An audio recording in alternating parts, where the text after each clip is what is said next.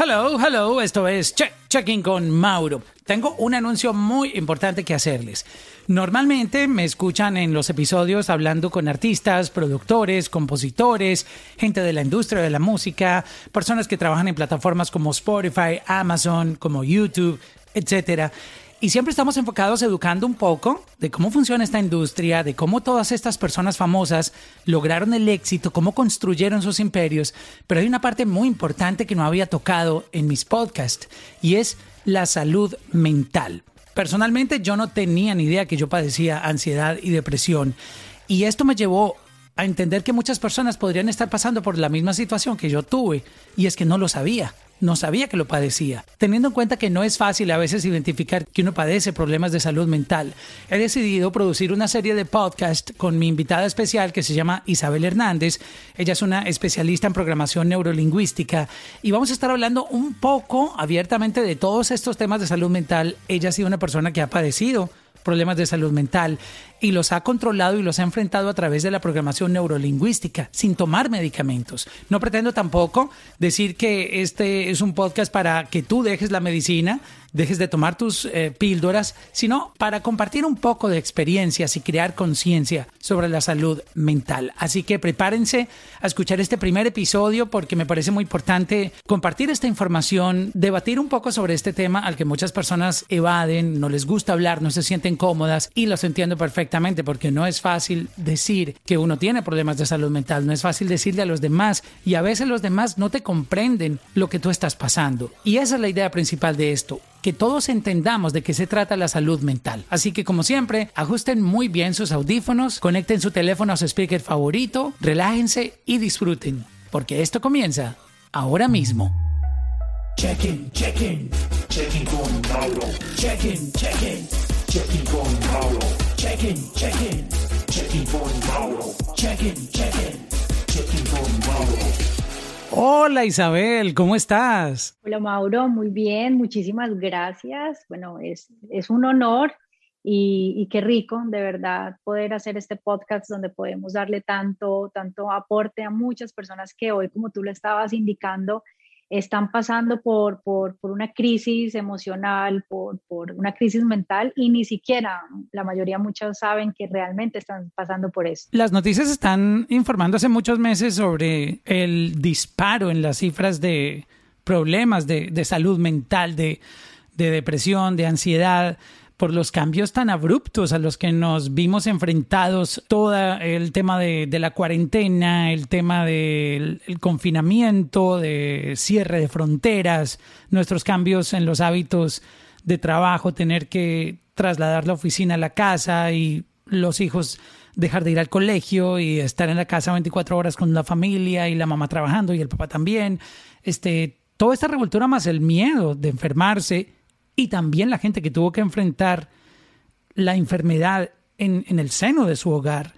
Este, al principio, obviamente, yo siento que ahora creo que lo manejamos un poco más suave, con, con más calma, pero venimos arrastrando con ese trauma del inicio este, de, de, toda esa ansiedad que vivimos cuando comenzó todo, porque era, muy incierto lo que estaba pasando y no, no sabíamos cómo manejarlo.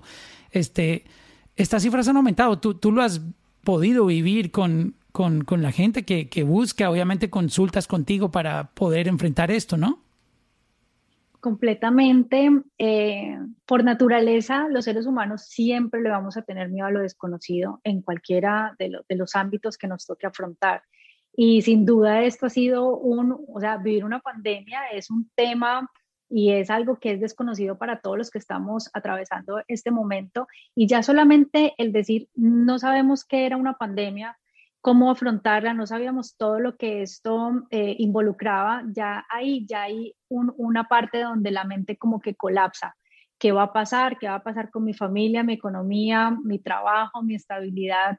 Muchas cosas desde ahí comienza el, el, el miedo, llamémoslo así, porque eso es lo que sentimos muchas personas cuando comenzó esto, miedo a lo desconocido. Eh, y sí, las, las, noticias nos lo indican, en nuestro entorno social empezamos a ver cómo muchas personas eh, enferman mentalmente, físicamente, lastimosamente también hemos visto personas morir a nuestro alrededor, creo que la mayoría nos ha tocado ver casos y, bueno, los menos afortunados verlo en su propia familia. Entonces, pero como terapeuta se ha incrementado completamente la consulta con lo que es en especial la depresión y la ansiedad, pero no manejado como tal, sino todo lo que esto ha desplegado. ¿Qué cosas se han, se han incrementado de manera muy, muy grande? las, las separaciones en los matrimonios, o sea, colapsan las parejas porque yo creo que por primera vez, mm, eh, llamémoslo la vida, el universo o, como quieran llamarlo, nos ha obligado a enfrentarnos a situaciones que normalmente por nuestro trabajo, por nuestro día a día, eh, por todas las actividades que realizamos a diario, por el corre-corre con los niños, no queríamos hacer esa pausa de solucionar, y ahí es donde viene realmente la esencia de lo que es una enfermedad o condición mental, que no es afrontar las cosas, sino simplemente evadirlas. Por, por, por excelencia y por, y por facilidad, la mente siempre va a escoger el camino fácil. Y lo fácil siempre es evadir lo que creemos que nos afecta. En este caso, una depresión o una ansiedad. Entonces, esta situación de que nos obliguen a estar encerrados, de, cierre de fronteras, de cierre de establecimientos comerciales, de trabajo, ha obligado realmente a, la pareja a estar en casa, a convivir realmente el día y la noche completa. A los que somos padres nos ha obligado a conocer realmente nuestros hijos y los que estudiaron en casa, que fueron la mayoría, eh, aprender a convivir con eso. Y, y, bueno, muchas, muchas personas digamos que colapsaron, en especial las, las mamás que están en el día a día, pero que dejaban sus niños en el colegio, su esposo se iba, se dedicaba a otras cosas, y hoy estar en esa función 100% llevó a unas depresiones gigantes que realmente uno creería que no debería ser así, pues porque si uno decidió casarse es para estar preparado para convivir con la persona, si uno decidió tener hijos es para, para estar preparado para eso, pero pienso que muchas personas no estaban preparadas para, para esos momentos. Entonces, sí hubo crisis existencial, llamémoslo así, y si a eso le sumamos las pérdidas de trabajo, el que la economía disminuya en un hogar afecta terriblemente, el perder un trabajo que nos da la estabilidad económica, eh, y bueno, muchas personas que dejaron de viajar y el, el, que nos hayan sacado de nuestra zona de confort, de nuestra rutina, colapsa completamente el sistema mental. Entonces, sí es una realidad que no solamente está en el noticiero, sino que pienso que muchos terapeutas coinciden en que esto se incrementó de una forma bastante alta. Y las personas que a lo mejor no tenían una noción de que podrían padecer ah, ansiedad o depresión, ¿esto pudo dispararles eh, más esa ansiedad y esa depresión pudo, pudo digamos, incrementarla eh, toda esta pandemia que estamos viviendo, porque los cambios tan, tan fuertes que hemos tenido en nuestros hábitos, en, en, muchas cosas, eh, ¿esto también dispara, digamos, un poco esos niveles de ansiedad? Sí, completamente, porque como te indicaba anteriormente, las personas conocedoras y no conocedoras de su condición, llamémoslo ansiedad o depresión, eh, eh, lo podía ocultar, entre comillas, muy fácil. Podía colocarse, como decimos, pañitos de agua tibia porque sabía que estaba en depresión o creía estarlo o realmente no era consciente. Se iba a entrenar horas al gimnasio, trabajaba más, se quedaba más tiempo en la oficina, podía salir con sus amigos o con sus amigas o hacer una actividad, un hobby en el caso de, de las mujeres, no sé. Eh, habían muchos, muchas, muchas válvulas de escape para no afrontar esto, pero el que nos obligaran a estar encerrados en un lugar, en un mismo espacio, sin, sin, sin poder ir libremente a disfrutar de esas actividades en otros espacios con otras personas, realmente nos obligó a muchos a enfrentarnos a esa realidad. Y ahí hubo dos caminos. El que dijo, ¿qué está pasando conmigo? no estoy durmiendo tan bien como creo. Si dormía era porque iba al gimnasio de pronto y ya llegaba y el cansancio del día a día era, era por eso, pues que había que descansar el cuerpo. Eh, pero el que no tuviéramos ese, ese ritmo eh, prendió una alarma, una alerta en muchas personas de decir qué está pasando. ¿Será que realmente estoy en una depresión o en una ansiedad? Y los que lo sabían, pues por supuesto que, que ya saben que aseguraron, digamos, ese estado.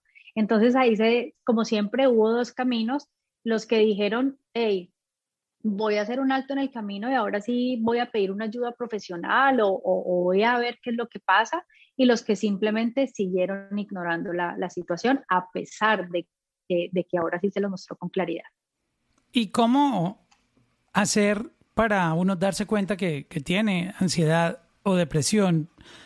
Um, yo creo que por lo que puedo ver al, alrededor, eh, en mi círculo, o lo que puedo percibir es que la gente piensa que cuando una persona tiene depresión es que está aburrida. Es básicamente como que, mira, eh, come un helado o ve y da una vuelta o siempre como que tratan de darte un consejo de como, como si eso fuera como cuando, cuando tú te expresas, mira, estoy aburrido, hagamos algo. Eh, no, no lo toman del lado de que es una condición, de que es un, algo que hay que tratar. No, no sé si, si me hago entender con, lo que estoy diciendo, que la, gente piensa que es como cuando uno simplemente está una tarde lluviosa y se puso triste por, porque el cielo está gris, pero no, es solo algo momentáneo, es como que, ah, no tengo nada que hacer hoy, qué aburrimiento, pero, pero no es así. ¿cómo, ¿Cómo uno darse cuenta que, que uno está bajo eh, ansiedad o depresión? Eh, no sé si hay personas que sufran una cosa, otros la otra, u otros ambas. Eh, explícanos un poco eso. Es una pregunta muy interesante porque es una respuesta, aparte de muy amplia, demasiado polémica, porque tiende a confundirse con, con facilidad y, llega a ser en un momento hasta, hasta demasiado controversial porque los que dicen tener ansiedad o depresión no resultó ser eh, eh, una depresión, pero se trató así y realmente pasó de ser una mentira o un falso diagnóstico y un mal manejo a convertirse en una realidad porque te lo hicieron creer. Entonces vamos como, voy a explicarlo de una manera un poco más, más fácil, porque ahorita diste un ejemplo muy chévere. No, pero, pero está eh, interesante eso que acabas de decir. ¿Cómo se puede dar un, diagnóstico equivocado? Uh, Mira, e-, eso, está bien interesante.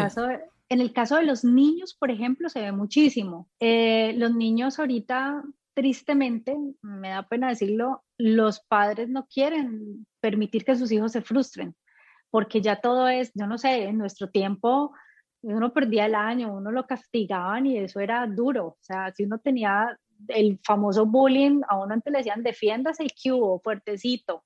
Entonces yo pienso que por eso logramos sobrevivir eh, de una manera muy diferente. Eh, pero hoy los niños eh, hasta en un juego se frustran y dicen, no, es que mi mamá no me deja jugar Fortnite o no me deja estar mucho tiempo en la iPad, entonces ya no comen, no quieren hablar, no socializan, no salen del cuarto, les da por comer exageradamente o les da por no comer. Entonces ya la mamá prende alerta, eh, se lo comenta a otra mamá que pasó por una misma situación y le dice, no, es que está en depresión o debe ser una, una crisis de ansiedad o debe ser un, no, sé. Entonces por ahí se van al colegio, normalmente las notas del colegio, los grados van muy con el estado emocional del niño, entonces empiezan a bajar un poquito sus grados, pero porque en casa no los dejan jugar y allí van donde un profesional. Entonces, si yo como mamá le digo a un psicólogo, a un psiquiatra, a su médico eh, general, eh, no, es que mi hijo no come, no quiere salir del cuarto, eh, no quiere socializar, si va a la familia no, no, no, sale, si encierra, no habla, todo el día es mal genio, pues le estás dando un, le estás vendiendo ya el diagnóstico y pues esta persona que no está el día a día simplemente va a decir, sí, el niño está pasando por una depresión. Y entonces, ¿qué es lo que pasa? lo primero que hacen, lastimosamente, no quisiera generalizar, pero es un caso muy, muy común, se van a la medicación o se van a, un todo tipo de terapias que como que mm, ahí sí, digamos que no estoy muy de acuerdo. Entonces el niño es tratado como si estuviera en una depresión.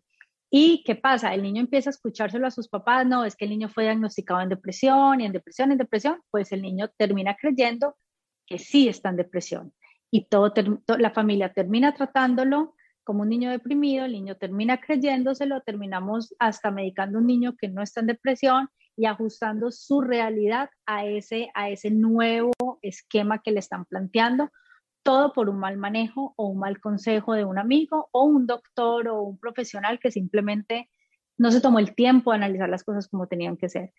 Entonces, ese es el caso donde yo te digo, cuando era tan simple como que el niño lo que está haciendo es un show, está es manipulando para que lo dejen jugar más tiempo o lo dejen salir o estar más pegado a los electrónicos, que es lo, que están buscando hoy todos los niños, la mayoría. Y en el caso, por ejemplo, de, de, de, un adulto, como, como un Pero viene el caso contrario, que es lo que yo te digo, muchos, muchas personas, en especial nosotros los adultos, estamos en el día a día, estamos eh, entonces decimos, no, casi no puedo conciliar el sueño, no, tómate esto que es natural, te aconsejo eh, cualquier cosa. Eh, entonces empezamos así, ¿no? Pero realmente estamos escondiendo una depresión. ¿Cómo normalmente nos damos cuenta? Porque estamos buscando tener muchas válvulas de escape para no aterrizar en nuestra realidad. Queremos estar, hay, dos, hay dos casos, ¿no? La persona que le da por dormir muchísimo, que es, no, es que últimamente ando súper bajoneada, eh, tengo mucho sueño, mucha pereza, quiero dormir, dormir, dormir, entonces, no, eso son las hormonas, es la alimentación, es no sé qué, pero no, lo, una de las, de las causas que nos da una depresión fuerte es que queremos desconectarnos de la realidad. Y la forma más fácil de desconectarnos, hay dos, o dormir todo el tiempo y acostarnos y no querer salir, estar en pijama todo el día en la casa, o sea, no querer como hacer lo que normalmente hacemos, es, es digamos que es una de las causas que podría darte respuesta, es una forma de darnos cuenta. Sí, solo en los domingos no es ansiedad y depresión, eso no es aplica pereza para dominguera. ni sábado en la noche, si llueve tampoco hay que tener factores en cuenta. Sí, ojo que ahora no, no, vayan a confundir con que los domingos no quieren hacer nada, entonces tienen ansiedad y depresión. No, no, no, si fuera por eso yo estaría pero Mm, hasta medicadísimo por un domingo, no, yo los domingos no me quiero parar ni, ni nada, quiero estar acostada viendo televisión. Eh, entonces es, vale, la aclaración, es si en el día, en la semana, eh, durante cosas que uno normalmente uno está en una actividad, la persona prefiere estar en su casa, eh, no le provoca arreglarse, no le provoca hablar con nadie y como que le coge amor a ese estado, ahí hay, hay algo que ver. Es la primera opción. Segundo, que es un caso eh, completamente lo opuesto, buscan válvulas de escape, buscan todo el tiempo estar ocupados, son los que se inventan realmente trabajo hasta tarde de la noche para ya llegar a su casa a dormir, son los que, o sea, amo el ejercicio, es, una fuente de vida, pero todo tiene un límite, ¿no? Pero hay personas que vemos que se vuelven adictas eh, al, al gimnasio y es, es, bueno hacer deporte, pero también hay que ver mm, como que tanta, o sea, como decimos, todos los extremos son malos. Entonces también cuando tú estás buscando estar todo el tiempo ocupado, es una forma también el que quiere estar todo el tiempo durmiendo. No quieren estar en su realidad. Entonces esas dos partes eh, nos, nos, prenden un poquito la, la, la alarma de qué está pasando porque no quiero estar en mi realidad. Ahí nos puede, eso pueden ser síntomas de depresión. ¿Y hay, hay manifestaciones en, en, en el cuerpo? Si de pronto tú no, no tienes, digamos, eso que tú acabas de, de comentar, pero, pero te dan... Um, bueno, lo que pasa es que yo creo que lo estoy revolviendo con, con, la, con la ansiedad. Porque la, la, la, depresión creo que es lo que tú acabas de, de contar, eh, eh, de escribir, pero y cuando se te mezcla con, con la ansiedad. Bueno, aquí hay un, ¿cómo, se da uno cuenta? Aquí hay un gráfico que a mí me encanta. Eh, no, no, lo voy a, a, dibujar como tal, pero es algo de lo que yo siempre se lo dibujo a mis pacientes. Y es, nosotros nos centramos, nos ponemos en un punto medio que se llama la realidad. Esta es nuestra realidad, es el día de hoy. Hoy el ahora, el, el, ya. El ahora, el hoy, el ya es, es ubicarnos. este es el presente, el día de hoy. El presente no va a ser en unas horas, ni, ni fue hace, ni fue ayer, es hoy en tiempo real. Si yo me voy hacia atrás a estar pensando en que lo que pudo ser y no fue, en el trabajo que, que perdí por la pandemia, en la relación que se me terminó, en, el dinero que tenía y hoy ya no lo tengo, o en el país donde vivía y hoy ya no puedo estar. Si estamos viviendo en esa parte de atrás, automáticamente la persona va a caer en depresión. Entonces ahí es muy bueno empezar a identificar si nosotros si nos quitamos de este presente, ¿estamos viajando mucho hacia atrás o estamos viajando mucho hacia adelante? Entonces, te lo, se lo voy a explicar de una manera facilísima. Esas personas que todo el tiempo están recordando, es que cuando yo tenía, que, que hablan en pasa, es que eso no era así, es que cuando yo era joven, es que cuando yo tenía dinero, cuando yo estaba casada con ese... Nunca están enfocadas en, en, el ahora, sino que se, y se van del se presente. ponen en, otra, en, en otro tiempo. Pero son felices viajando al pasado entran en depresión. Eso es depresión. Yo le digo, entonces la gente dice, entonces no está bien viajar hacia atrás. Yo le digo, claro que es bueno hacerlo, pero solamente digamos que te, doy dos permisos, les digo yo, para mirar hacia atrás y ver todo lo que has recorrido de manera positiva y ver dónde estás ahora decir, bueno, si no me hubiera pasado esto, si, si no hubiera terminado con ese novio tóxico que me costó tanto, no tendría hoy la persona que tengo a mi lado, o si no hubiera perdido este trabajo, no me hubiera independizado. Entonces es válido ver hacia atrás, pero si, si lo vas a hacer de una manera, de un punto de referencia positivo. Así es válido ver hacia atrás. Pero las personas que están como con ese lamento, esa tristeza, esa persona que les hizo el daño y no lo han podido perdonar, eso que esos, esos cambios y que se lamentan es depresión. Ahora, volviéndonos a centrar, yéndonos del presente, del ahora, esas personas que se mantienen hacia adelante, viajando hacia el futuro, que, el futuro, eh, que es lo que está pasando mucho ahorita en la pandemia, que no sabemos qué va a pasar, si nos va a dar a nosotros, si nos vamos a enfermar, si... ¿Te refieres a las preocupaciones extremas? como, como que por eso se llama preocupación, es preocuparnos, es ocuparnos de algo que aún no ha pasado y que ni siquiera sabemos si vaya a pasar. Entonces esas personas que se mantienen, y si pierdo el trabajo, y si me arriesgo a dejar esta relación tóxica, que... ¿El miedo hace parte de eso? ¿Un miedo constante? Completamente. Miedo a perder el trabajo, miedo a la soledad, miedo, todo el tiempo como que vivir con miedo no, no es bueno. O sea, es un síntoma de, de ansiedad. No, y más o menos para que nos vayamos como, como aprendiendo de cómo funciona la mente, que, que es, es, nuestro objetivo a través de, de, estos podcasts. Eh, nosotros, el ser humano en el día aproximadamente tiene 70 mil pensamientos. Uno dice, no, yo no pienso todo. Sí, más o menos, o sea, es un promedio desde que nos levantamos. ¿A qué hora me levanto? ¿Será que va a llover? ¿Será que llamo a tal persona? Y si desayuno esto y me engordo, y si esto me cae mal y no me tomé la pasta, y se, me sube la presión. todo el tiempo estamos pensando. De esos 70 mil pensamientos, aproximadamente unos 60 mil son negativos. Entonces, porque, y si tú te pones a evaluar, esas, todo el tiempo los cambios que queremos hacer, en vez de decir vamos con toda, de una decimos, y si no funciona, y si no es lo mejor, no, mejor me quedo aquí, que es lo que ya conozco. Basados en el miedo a, como comenzamos el, e, esta sesión de hoy, basados en el miedo a lo desconocido. Y como el futuro es algo incierto, es desconocido para todos, entonces, ¿qué nos va a causar? Miedo y por ende ocuparnos de lo que no ha pasado y estar, hacemos una película en la cabeza gigante, entonces cuando viajamos hacia adelante se llama ansiedad. Entonces es muy importante que nos quede supremamente claro. El presente es el ya y el ahora. Viajar hacia atrás nos trae depresión. Viajar hacia adelante nos da ansiedad. Obviamente con el manejo pues que le estamos dando. Entonces, la, entonces viene la pregunta. ¿No miramos hacia adelante? ¿No nos proyectamos? ¿No soñamos? Claro que sí. ¿Para qué es válido mirar adelante? Para hacer proyecciones, para soñar, para edificar mentalmente, para decir quiero un negocio y lo voy a hacer en tal época, quiero verme así. Si es en positivo, viaja todo lo que quieras hacia adelante. Pero si es para tener Se vale soñar, se vale, se vale. Se vale soñar, se vale edificar, se vale, se vale todas esas cosas positivas. Pero si tú vas a viajar para decir, y si me muero, y si me enfermo y si no me funciona esto, ni pienses, quédate más bien acá. Ahora viene algo súper interesante.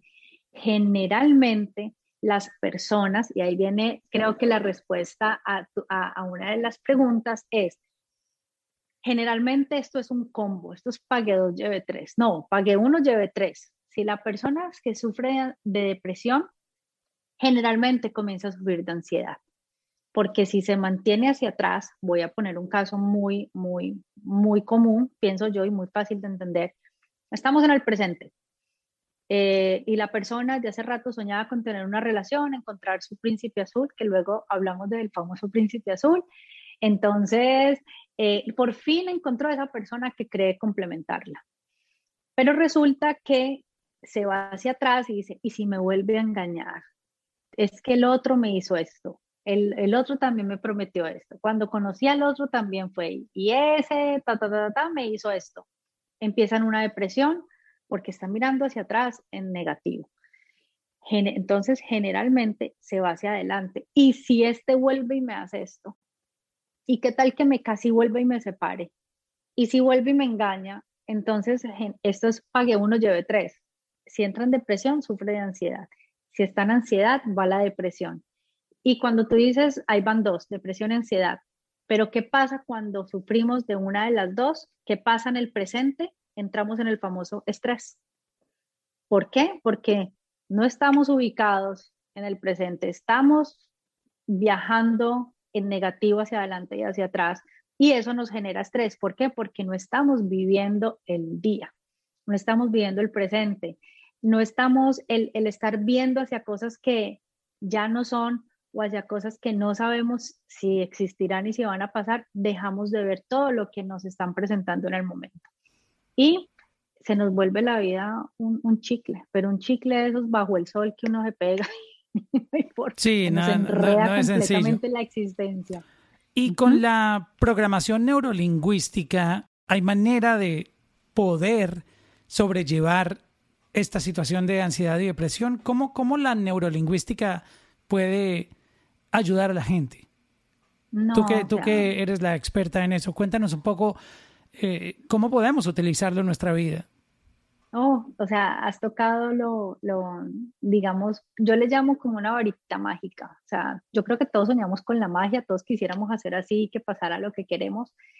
Em, a través de muchos, muchos años, yo ya llevo, voy para 12 años de estar en todo eso de la neuroprogramación, programación neurolingüística, mente inconsciente, energía, todo este, todo este tema y porque conozco otras ciencias, otras creencias, otras prácticas y porque eh, me gusta conocer un poco de todo, pero por excelencia escogería siempre la programación neurolingüística. ¿Por qué? Porque es una herramienta, es una técnica, es, es, como un conocimiento que no le atribuyo la ayuda a nada exterior no depende de una persona, no depende de, un olor, de, un, de, un, ritual, nada, depende del, elemento más mágico y más maravilloso que es tu propia mente. Entonces el uno poder tener en uno mismo la solución. Es como hackear la mente, o yo mismo hackear la mente. Hackearla, pero, pero, pero hacerle todas las modificaciones que necesito. Yo, por ejemplo, le llamo una cirugía de cerebro abierto a eso, porque es como entrar yo te describo parte de la, ¿qué es programación neurolingüística? Primero para explicarlo muy fácil. Programación es porque nosotros somos seres programables. Hoy tú eres el resultado, tienes, tienes cosas buenas, cosas por mejorar, tienes miedo a esto, miedo a lo otro, piensas esto de la religión, esto del sexo, esto de la política, piensas esto del dinero, tu relación con las personas es así, muy diferente a las mías.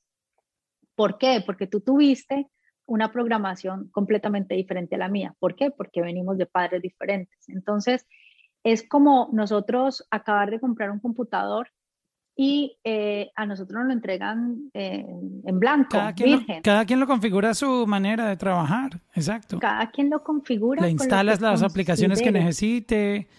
Eh, es más, lo, lo puede comprar configurado a su manera, tantas gigas de memoria RAM, etcétera. O sea, es, es básicamente lo, que hacemos. Nosotros ponemos las máquinas a funcionar a nuestro, como nosotros las necesitamos, las programamos como las necesitamos. Necesidad y a nuestro gusto y a lo que nosotros queremos, que es lo que necesitamos y lo que queremos. Exactamente lo mismo hacen los padres con nosotros y nosotros lo hacemos con nuestros hijos. Programamos a nuestros hijos según lo que creemos que es lo correcto, según lo que consideramos que es lo que ellos necesitan, pero que es lo que nosotros necesitamos a la larga. Y ahorita que dijiste algo, acabas de decir algo muy interesante que es otras personas lo compran ya con todo listo, toda la máquina configurada. Lastimosamente hay muchos papás que piensan lo mismo de su hijo, desde que los están, desde el momento de que deciden ser padres, es, necesito alguien que me acompañe en la vejez, necesito un doctor en la casa, entonces obligan al niño a que tiene que ser un doctor. Y los programan para eso. Y los programan para eso. O si son personas que, que han sido, eh, digamos, pobres económicamente desde chiquitos y toda su familia ha, ha, carecido de, de, esa abundancia económica, los programan desde chiquito, ¿no? Es que usted es de familia humilde, usted es pobre, usted nunca aspira a eso, quedó el niño programado. Entonces, esa es la programación. Pero ¿cómo, yo, ¿cómo, yo, cómo yo puedo empezar a, a programar mi cerebro para que deje de estar eh, confundiéndome o sintiéndome mal por la depresión o la ansiedad, este, porque estoy muy preocupado o me sienta em, muy bajo, este, ¿cómo yo mismo, estando en ese estado, puedo cambiar el chip en mi cerebro? ¿Cómo, cómo lo hago? Hay dos formas. Conocemos la, terapia tradicional, que es, tú puedes, di que sí puedes, vas a leer un libro, vas a perdonar y vas a cambiar. Yo digo, pues si eso fuera tan fácil, todas las personas pues lo haríamos así, no habría depresión, ansiedad, ni suicidios, ni enfermedades. Pero como no es tan fácil, porque precisamente es la mente inconsciente, que es una super máquina, o sea, imagínate. ¿Qué, es la mente, ¿qué es la mente inconsciente? La mente inconsciente es, nosotros tenemos tres mentes, la inconsciente, la consciente y la lógica. Muy poco se habla de la lógica, más adelante podemos hablar de esa para no desviarnos tanto, pero la mente inconsciente es ese, eh, es ese saloncito, es ese, ¿cómo es que le llamamos donde metemos todas las el Cuarto de San El cuarto de San Alejo. Eh, no sé cómo el storage, el, storage. El storage, el cuarto de San Alejo en Colombia, no sé cómo se llamará en otras partes, pero es ese cuartico la bodega. Donde metemos todo. la, bodega donde se guarda lo que uno nunca, lo que uno cree que va a usar, pero nunca usa. Exacto. Entonces, ¿qué pasa? Metemos lo que nos sirve, lo que no nos sirve, lo que es de nosotros, lo que no es de nosotros, lo del vecino que un día me dijo que se lo guardara, lo que funciona, lo que no funciona.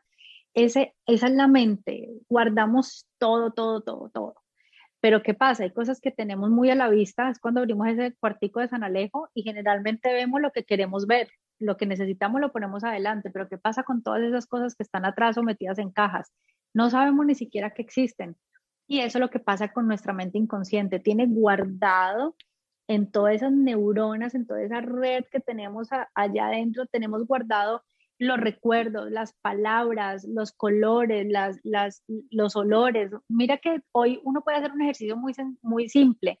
Yo, por ejemplo, yo huelo plastilina y yo entro en un estado como, como que infantil, como que me siento niña, siento que, que, que, que porque de una me lleva a un estado emocional cuando era niña y mi niñez, pues, gracias a Dios y a mis padres, y fue, fue muy linda.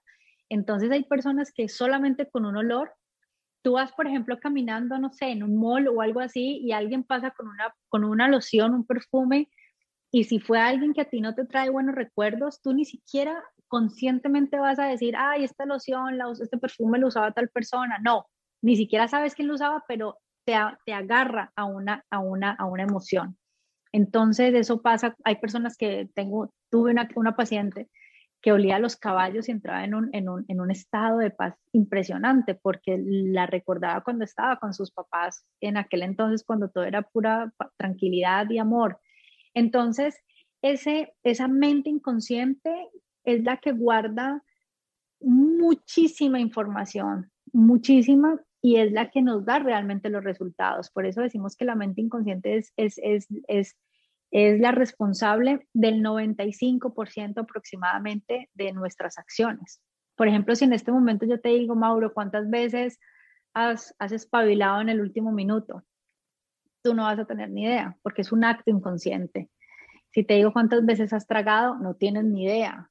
Entonces, muchos actos los hacemos de manera inconsciente, pero no solamente lo hacemos de manera fisiológica, sino que lo hacemos con los resultados, con lo que pensamos del dinero. Entonces muchas personas hoy pasan la vida haciendo cosas conscientes, haciendo un trabajo espectacular de, de, leer, de ir a terapia, de, meterse incluso a cambiar de religión para tratar de cambiar algo cuando realmente hay que cambiar es, es esa parte en el inconsciente.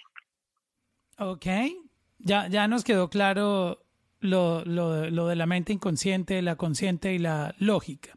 Pero volviendo al punto de, explicar eh, el tema central de, de, este primer episodio, que es la programación neurolingüística y aplicándola precisamente para, para tratar la ansiedad y la depresión, ¿está en mí? O sea, yo soy el único que puedo hacer eso, no, no, no puede hacerlo alguien por mí, correcto. Pero, pero ¿cómo yo mismo empiezo a hacerme el trabajo en, mi cerebro? ¿Cómo inicia eso? Bueno, ahorita cuando decías que parte, ya sabemos que es programación, son todas esas, esas, esas creencias, esos programas que nos metieron y que seguimos adquiriendo a diario. La neuro, porque todo se maneja a nivel de mente, y lingüística es la forma en que hablamos, pero no es lo que la gente cree que es que habla mal, que la R la pronuncia, no es esa parte, la lingüística. Recordemos que las palabras son automisiles, las, eh, las palabras no se las lleva el viento, realmente las palabras las decimos y, y, la mente se las cree, por eso tenemos que ser muy cuidadosos en la forma en que hablamos y le hablamos a las personas a nuestro alrededor, porque pueda que conscientemente no se las crea.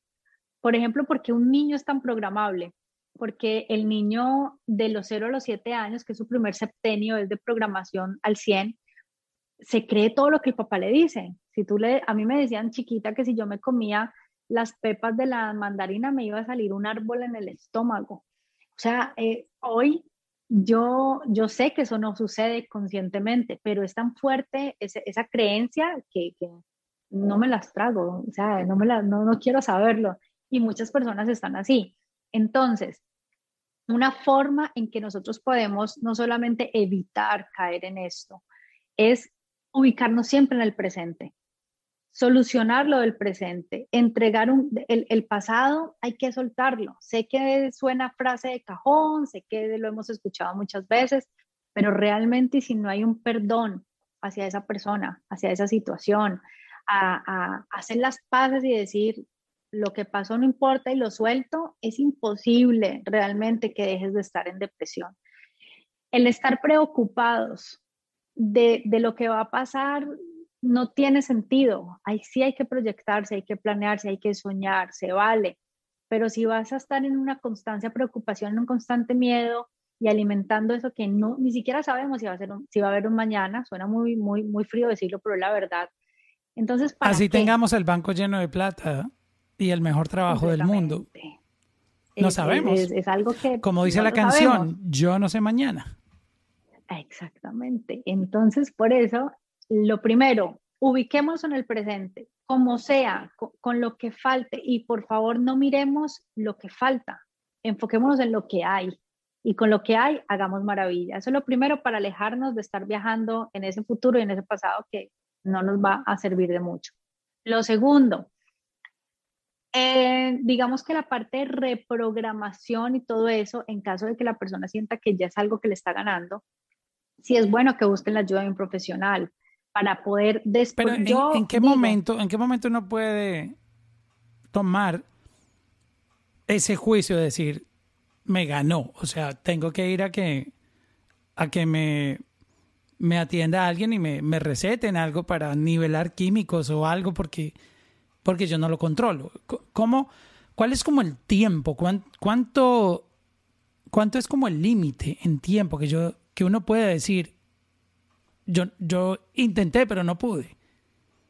Pues Mauro, la verdad es que es súper relativo porque cada persona tiene su, su nivel de aguante, llamémoslo así, pero yo simplemente he dicho, entre más rápido se agarre esto, mucho mejor porque es una bola de nieve, pero agigantada y la depresión es un juego muy mm, de mucho cuidado y la ansiedad y todos esos estados emocionales porque es algo que, que muchas veces un solo episodio fuerte, si tú vienes aguantando, es una olla de presión. O sea, el aguantarnos un sentimiento, una, una emoción, una preocupación. O sea, significa que, maneja. que si yo quiero llorar, es mejor llorar y no aguantarlo. Total, total. Porque hay gente que cree que es, que es malo llorar.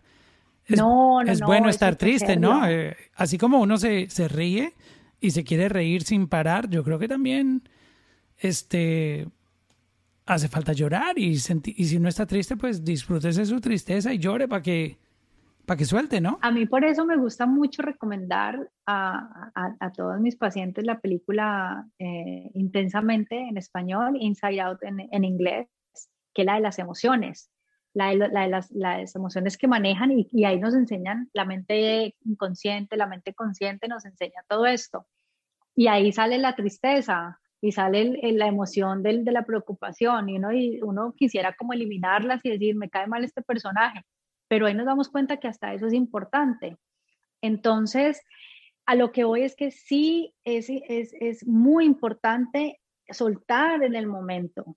Sentiste, mira, una de las cosas que a mí me da mucha tristeza, en especial en este país, es, es el caso y, eh, de lo que pasó, y bueno, no voy a mencionar para no herir susceptibilidades con algo en especial, pero hay muchos niños que, y, y adultos que cometen unas cosas loquísimas, entran a un supermercado y rum, matan a todo el mundo y se matan, o van a un colegio y, y disparan a la loca.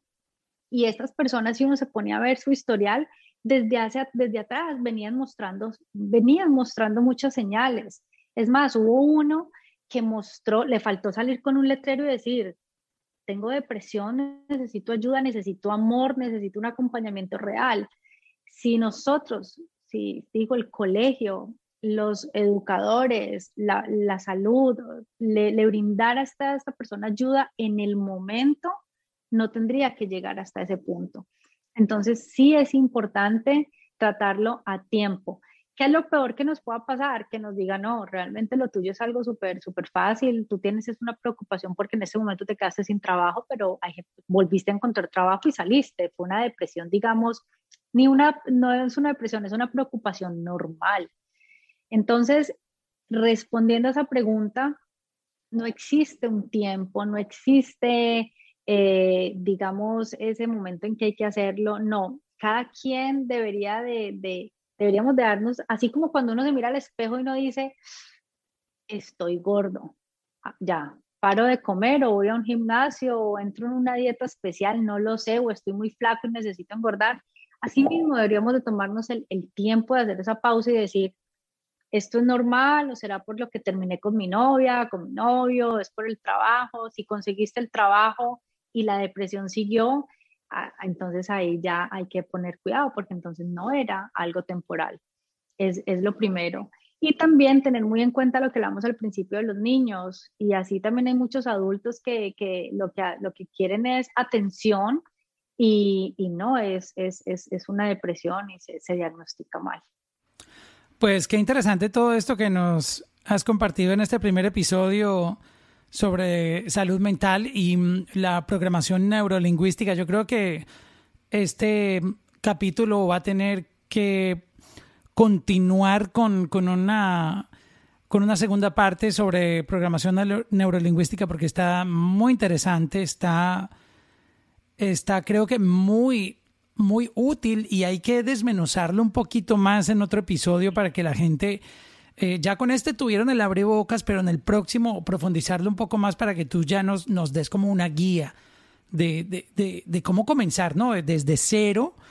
Yo creo que en, en, este próximo nos puedes guiar desde cero hasta comenzar el proceso y, y mantenerse. Y cómo, cómo mantenernos para encontrar esa estabilidad que necesitamos. Yo creo que eh, a la gente le va a encantar ese, este próximo episodio porque ya con este nos quedó claro los que no entendíamos el tema de la programación neurolingüística para, obviamente, usarlo a nuestro favor eh, con la ansiedad y la depresión y, y, aprender ya a aplicar esa técnica. ¿Crees Exacto. que podamos hacerlo en el siguiente episodio? ¿Todos podemos hacerlo? Por supuesto. Eh, yo creo que es tan importante aprender de programación neurolingüística como es tan importante aprender de, matemáticas, de finanzas, de moda, no sé, lo que cada quien le parezca interesante, porque finalmente es esa herramienta, esas técnicas que vamos a tener en casa, que vamos a poder utilizar sin la ayuda de ningún profesional, sin estar en un momento ni, ni con una preparación, pero sí es importante tener un conocimiento básico Entonces aquí en el, próximo episodio les podemos enseñar muchos tips de cómo hablar, de cómo bloquear emociones, de cómo simplemente con el juego de miradas o de cruzar brazos. Tengo, o sea, es que hay unos tips súper fáciles eh, que vamos a empezar a enseñar para que los hagan, que funcionan de manera instantánea y para siempre. No son pañitos de agua tibia porque es como que reprogramarnos, es coger todas esas creencias y decir, Señor inconsciente, hasta hoy me manejaste, ahora yo te voy a manejar a ti. Entonces ahí es cuando empezamos a tener el autocontrol, que para mí es la, la, la verdadera varita mágica. Pero era importante aprender ubicarnos en el tiempo, qué es la depresión, qué es la ansiedad, cómo empezar a bloquear esas emociones, cómo aprender a disfrutar del presente, eh, qué es la programación neurolingüística, qué significa, por qué se llama programación, por qué se llama lingüística, por qué es la parte de neuro, qué es el inconsciente. Entonces, digamos que hoy fue como tú lo dijiste, una abrebocas de que es importante conocer, tener claro el concepto y ya más adelante les empezamos a, explicar todo lo que son las técnicas sencillas que podemos hacer desde casa. En el próximo episodio sobre salud mental, gracias a, Isabel um, Hernández por compartirnos estos momentos y, guiarnos, porque lo que, lo que viene está muy interesante, y, y también por darnos esa introducción tan fácil de entender de lo que es la programación neurolingüística. Nos escuchamos entonces en, el próximo episodio para empezar a aplicar estas técnicas en, nuestra vida, para aprenderlas. Super Mauro, así quedamos entonces y, bueno, seguimos entregando un super contenido para que hagamos la vida muchísimo más feliz y, y disfrutemos del presente. Check-in, check-in, check-in con Mauro. Check-in, check-in. Checking con Mauro. Checking, checking. Checking con Mauro. Checking, checking. Checking con Mauro.